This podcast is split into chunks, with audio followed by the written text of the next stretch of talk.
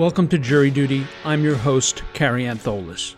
This season of Jury Duty explores the trial of Kyle Rittenhouse, who was charged with the reckless homicide of Joseph Rosenbaum, the intentional homicide of Anthony Huber, and the attempted intentional homicide of Gage Grosskreutz. As Rittenhouse was the undisputed shooter of all three men, his legal team argued that the shootings were in self defense. In our last episode, we continued our examination of the state's closing, with prosecutor Thomas Binger's arguments regarding Rittenhouse's recklessness as evinced by the damage caused by his semi automatic rifle and by evidence that the defendant was a fraudulent and dangerous wannabe. Today, on our final installment covering Binger's closing, we join him as he turns the jurors' attention to Joseph Rosenbaum, asserting that while the decedent was engaged in illegal activity, his killing was completely unjustified. That's all coming up right after the break.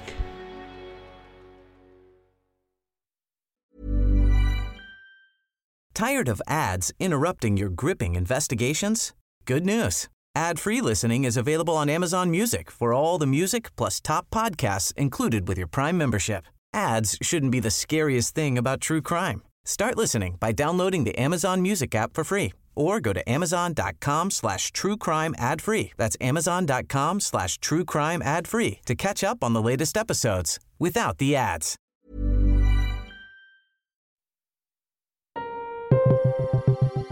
Prosecutor Thomas Binger begins the final portion of his closing by addressing the defense team's characterization of the first man killed by Kyle Rittenhouse, Joseph Rosenbaum. Joseph Rosenbaum. He's dead. So we don't know what he was thinking. We don't know what was going on in his mind. That makes him an easy target for the defense today because they can stand up here and pile on him and destroy his reputation, and he can't speak for himself. That happens a lot in homicide trials. Blame the victim who can't speak for themselves. So I'm going to tell you a little bit about Joseph Rosenbaum, and you've heard some testimony about him. He had been in the hospital, left it that day, had a clear plastic bag with his possessions, toiletries, a water bottle. We've all seen this. You get it in the hospital, it's pretty common. He's walking around like it's pretty much his only possession in the world. He visits Kariann Swart, his girlfriend, and then happens to wander downtown into the middle of civil unrest. No indication he planned to be there, no indication he's part of any sort of movement. He just happens to stumble into it. So, what does he do that night? Oh, let me tell you all the awful things Joseph Rosenbaum did. He tipped over a porta potty that had no one in it. He swung a chain he lit a metal garbage dumpster on fire. Oh, and there's this empty wooden flatbed trailer that they pulled out in the middle of the road and they tipped it over to stop some bearcats and they lit it on fire. Oh, and he said some bad words. He said the N word. If he were alive today, like Joshua Ziminski, I'd probably try and prosecute him for arson, but I can't because the defendant killed him. But that's the way we deal with people that do these things. When you commit arson, we prosecute you. We don't execute you in the street. And I'm not here to, to say that the things that jo- Joseph Rosenbaum did were good or that I condone that kind of behavior. Not at all. But he didn't deserve to die for it. You can't kill someone for these things. He's five foot four, 150 pounds. Jason Lackowski characterized him as a babbling idiot. Lackowski says, I turned my back and walked away. This guy wasn't even a threat. I think we all know somebody like Joseph Rosenbaum, the Napoleon complex, the little guy who just wants to chatter. But when it comes down to it, it's all bark. It's no bite. It's like a little dog. Bark, bark, bark, bark, bark. But really, ain't going to do anything. There is no dispute in this record that at no point that night did Joseph Rosenbaum hurt anyone. Never had a gun, never had a knife, never had a bat, never had a club. And in the Drew Hernandez video, that fight at Ultimate Gas that we showed you, he's being shoved around by the crowd like a rag doll. And yeah, he's mouthing off, he's he's talking a lot, but he doesn't actually threaten anybody, doesn't actually hurt anybody. They're pushing him around like he's a tiny little person, which frankly, he was. Binger then prepares to show the jurors a clip from the Hernandez video. And in the background of this video, you will hear somebody say, shoot your, you know, point your gun at me or something like that. That's Joseph Rosenbaum. He's upset because somebody pointed a gun and that triggers him, which is understandable. I think most of us would be triggered by that sort of thing. And that's what's upsetting to him. But he gets right in the face of people who have AR 15s. Never reaches for their guns, never rears back to punch anyone. You're going to watch this confrontation here at Ultimate Gas, and I want you to keep in mind that there's a group of people on one side with AR 15s and a group of people on the other side. And none of the people with the AR 15s feel their life is in danger. None of them shoot their guns. They can handle themselves. The defendant can't. In the video, we see Rosenbaum walking briskly forward into a crowd of armed individuals. We hear a loud bang, and Binger pauses the video. That sound you heard was somebody throwing some sort of plastic thing at one of the stanchions underneath the uh, the gas station, and it makes a sound that almost sounds like a gunshot. So add that into the mix. You've got people with guns, loud voices, clear hostility, and the sound of something that, frankly, to me sounds like a gunshot, and yet everybody keeps their cool. Nobody hurts anybody. Nobody fires a gun. And watch how, they push Joseph Rosenbaum around like a rag doll. As the video continues, we get glimpses of Joseph Rosenbaum, including a moment where we see one of the armed individuals shove Rosenbaum, who moves backwards several feet and then moves forward again to retrieve his bag, which he is allowed to do. You've heard testimony that he tells people, shoot me, asking them to shoot him. Curious how that's a threat to anyone else. He's triggered as we saw in that video, by people pointing guns at other people, which is reasonable. Most people would feel that same way. And then we get to the crux of the defense this threat that he supposedly made to the defendant. Binger then displays a slide that reads, There was no threat to kill. The defense would love to be able to play you a video of this threat. They would love for you to see it and hear it yourself. This is a night in which there are dozens of people out there, reporters and regular folks who are recording with their cell phones and with other cameras all night long. We have shown you video of almost every minute of the defendant's night from multiple different angles. And yet, you have not been shown a single video with this threat. Nowhere it's not out there. Ryan Balch testified, and we have his transcript. And what he says is there was an incident in which Dustin Collette had put out a dumpster fire and said something to the effect of, fuck around and find out. And Balch steps in, and he has an exchange with the protesters, and he turns around, and Rosenbaum is right there in front of my face yelling and screaming. And I tell him to back up. And he goes, You know what? If I catch any of you guys, blah, blah, blah. So that's the timing, according to Ryan Balch, right after that dumpster fire. Tired of ads interrupting your gripping investigations?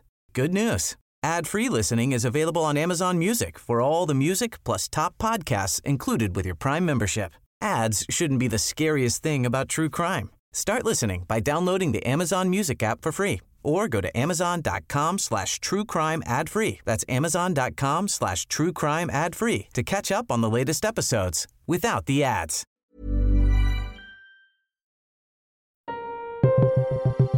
Binger next sets up the Kriston Harris rundown live video, pointing out the absence of a verbal threat from Rosenbaum during the entirety of the footage, and that Harris testified that he has no memory of such a threat. Before playing the video, the prosecutor asserts The defense desperately wants this because they've got to give you a reason why it's okay to kill Joseph Rosenbaum. And this threat is critical to their case. But it's not there. Joseph Rosenbaum isn't even visible. Now, I submit to you that even if there was a threat made, it's still not enough because Joseph Rosenbaum's unarmed and you can't kill him. But the defense has pinned a lot of their case on a threat that didn't happen and they can't prove. It's not on video. It's not there. Binger then plays the rundown live clip. Afterwards, he offers the following assessment. At no point in that video do you hear any threat that Joseph Rosenbaum makes. It's not there. Trust me, if the defense had it, they'd play it for you. Now, they want you to believe that that threat is made, and they also want you to believe that it was something that the defendant took into account when he decided to kill Joseph Rosenbaum. One of the questions that occurs to me is how would the defendant even know who that guy is? Because earlier in the night, Joseph Rosenbaum is wearing a red shirt and a blue bandana. But by the time he's killed, he's got no shirt on. He's got no blue bandana.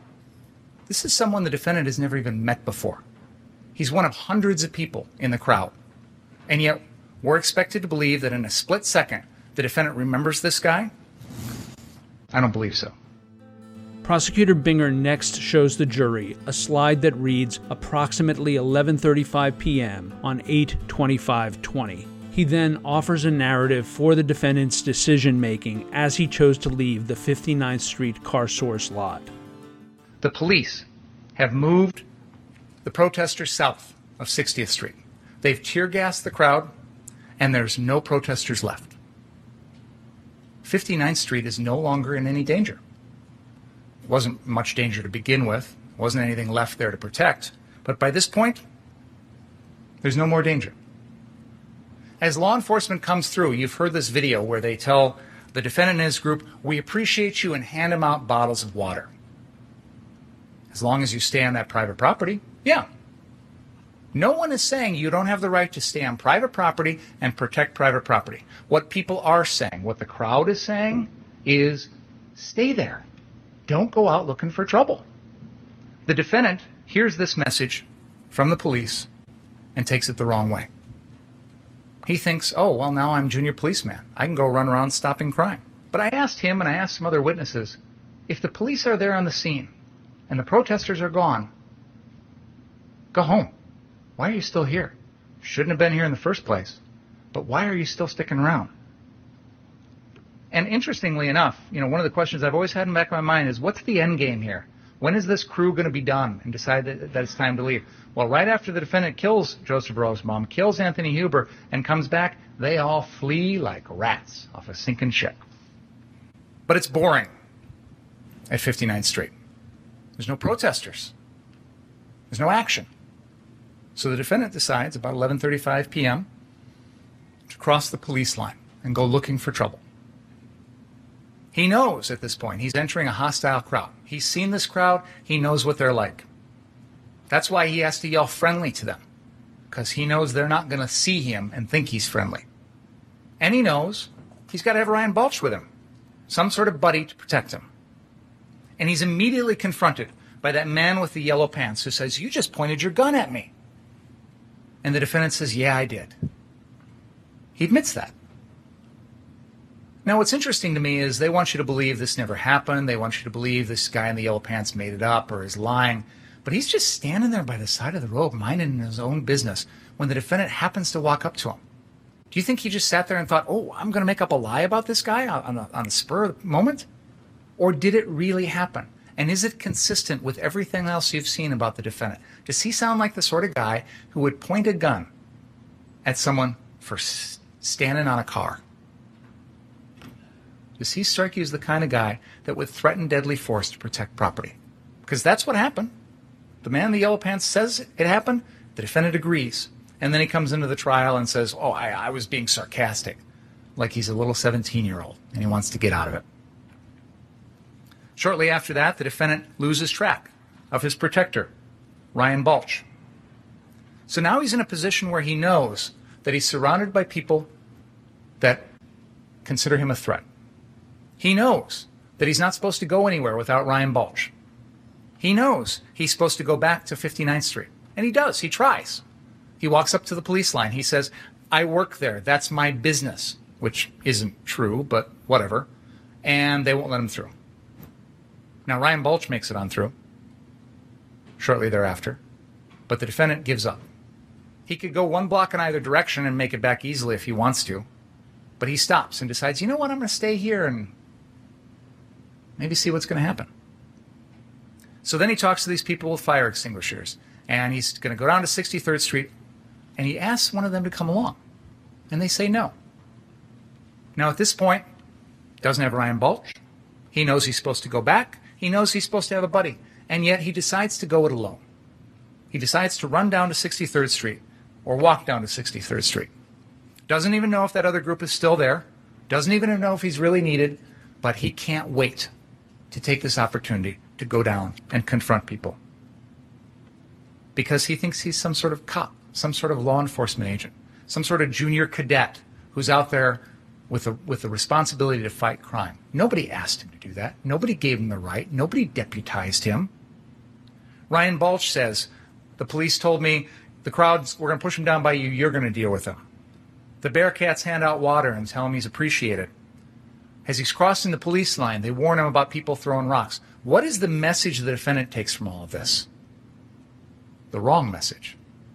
Oh, well, now I've got the power. I've got the gun. I'm going to go confront these bad guys. I'm going to get my stick my nose in things.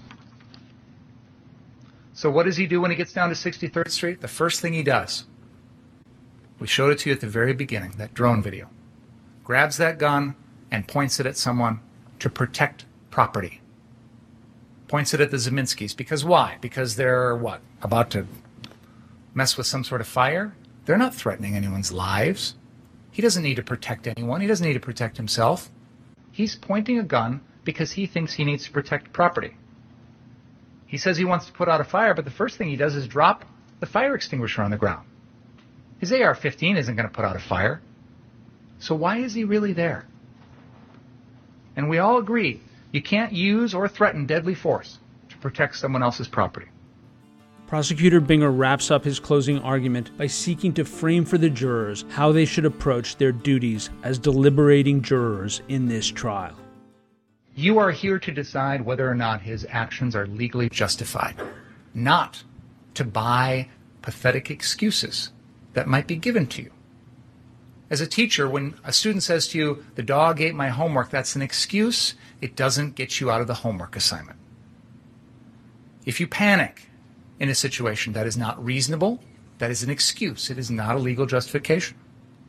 If you're 17 if you don't have training or experience, if you put yourself in a situation where you're in over your head, if you're scared, those are excuses. Those are not legal justifications to kill. They do not erase your personal responsibility for your own actions. The court has read to you the instructions in this case. They lay out the law that you should apply. That reading took a long time and I understand there was a lot to digest. And one of the things that you will have the opportunity to do when you go back and deliberate is read through those instructions yourselves. Because I get that listening to them doesn't always make it clear. But I encourage you to focus on some things when you consider the defendant's behavior in this case. You are told that criminal, re- criminally reckless conduct is conduct that threatens other people's lives and poses an unreasonable and substantial risk to other people. There is no dispute the defendant's activities here threatened other people's lives. He took two lives. You know, this is not like a normal murder case. A lot of murder cases we're in here trying to convince a jury that the defendant killed somebody. That's not in dispute here. That's the easy part. The question is, does he get a pass? Do we think that's okay? Do we think what he did was right? That's the question you have to answer. And when you consider whether his conduct was criminally reckless, consider did it pose an unreasonable and substantial threat to the safety of others? Count four charges him with first degree intentional homicide of Anthony Huber. There is no doubt that the defendant intended to kill Anthony Huber or committed conduct that he knew was practically certain to kill Anthony Huber. That gun was pointed at Anthony Huber's lower left rib cage, and the defendant deliberately pulled the trigger. That was no accident. And when you do that with an AR 15 against someone's body, it is practically certain to kill. We all know this case comes down to self defense, but there's a high bar for using deadly force in a self defense situation. The law says that the defendant may intentionally use force which is intended or likely to cause death or great bodily harm only if the defendant reasonably believed that the force was necessary to prevent imminent death or great bodily harm to himself. So, did Joseph Rosenbaum pose an imminent threat of death or great bodily harm to the defendant? No way. Did Anthony Huber pose an imminent threat of death or great bodily harm to the defendant? Absolutely not. Did Jump Kick Man or Gage Grosskreutz? No. None of these people posed an imminent threat to the defendant's life or to cause great bodily harm. The standard when you make this decision is what a person of ordinary intelligence and prudence would have believed in the defendant's position under the circumstances that existed at the time of the alleged offense. The reasonableness of the defendant's beliefs must be determined from the standpoint of the defendant at the time of the defendant's acts and not from the viewpoint of the jury now. So put yourself in the defendant's position. Would you have done the same thing? Would a reasonable person have done the same thing? Would you have engaged in the reckless conduct that led to this course of events? Would you have gone out after curfew with an AR 15 looking for trouble? Would you have aimed at other people? Would you have tried to use the gun to protect an empty car lot? No reasonable person would have done these things. The court has also instructed you on provocation. You cannot hide behind self defense if you provoked the incident. If you created the danger, you forfeit the right to self defense. By bringing that gun, aiming it at people, threatening people's lives, the defendant provoked everything. And if he does that, he has to exhaust all reasonable means to avoid a confrontation. All reasonable means. So if Joseph Rosenbaum's running at him, Joseph Rosenbaum is no threat to his life. And not only is the defendant expected to run, he's expected to yell, push, shove that rag doll around, run back for help, call 911, call for help, do all sorts of other things besides just turn and fire. Four shots as Joseph Rosenbaum falls helpless to the ground. Ladies and gentlemen, there is no doubt in this case that the defendant committed these crimes. He committed a first degree reckless homicide against Joseph Rosenbaum. He put Richie McGinnis's life in jeopardy. He put Jump Kick Man's life in jeopardy. He intended to kill Anthony Huber and he attempted to kill Gage Grosskreutz. All of those elements are true. The question is whether or not you believe that his actions were legally justified. And I submit to you that no reasonable person would have done what the defendant did. And that makes your decision easy. He is guilty of all counts. And with that, we conclude this episode of Jury Duty, the trial of Kyle Rittenhouse. Join us on our next installment as we begin our review of the defense's closing argument as delivered by Rittenhouse attorney Mark Richards. Tired of ads interrupting your gripping investigations?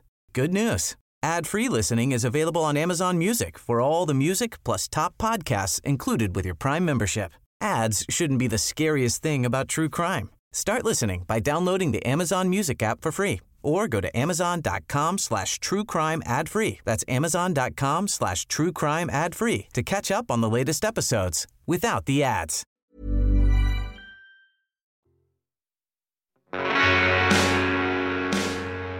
You can find more information about this trial on our Jury Duty Crime Story Patreon page or at crimestory.com. Jury Duty is created, hosted, and produced by yours truly, Kary Antholis. It was co produced by Chris Tarracone and Aaron Karenik, and it was edited by Chris Tarracone. Our consulting producer is Brittany Bookbinder.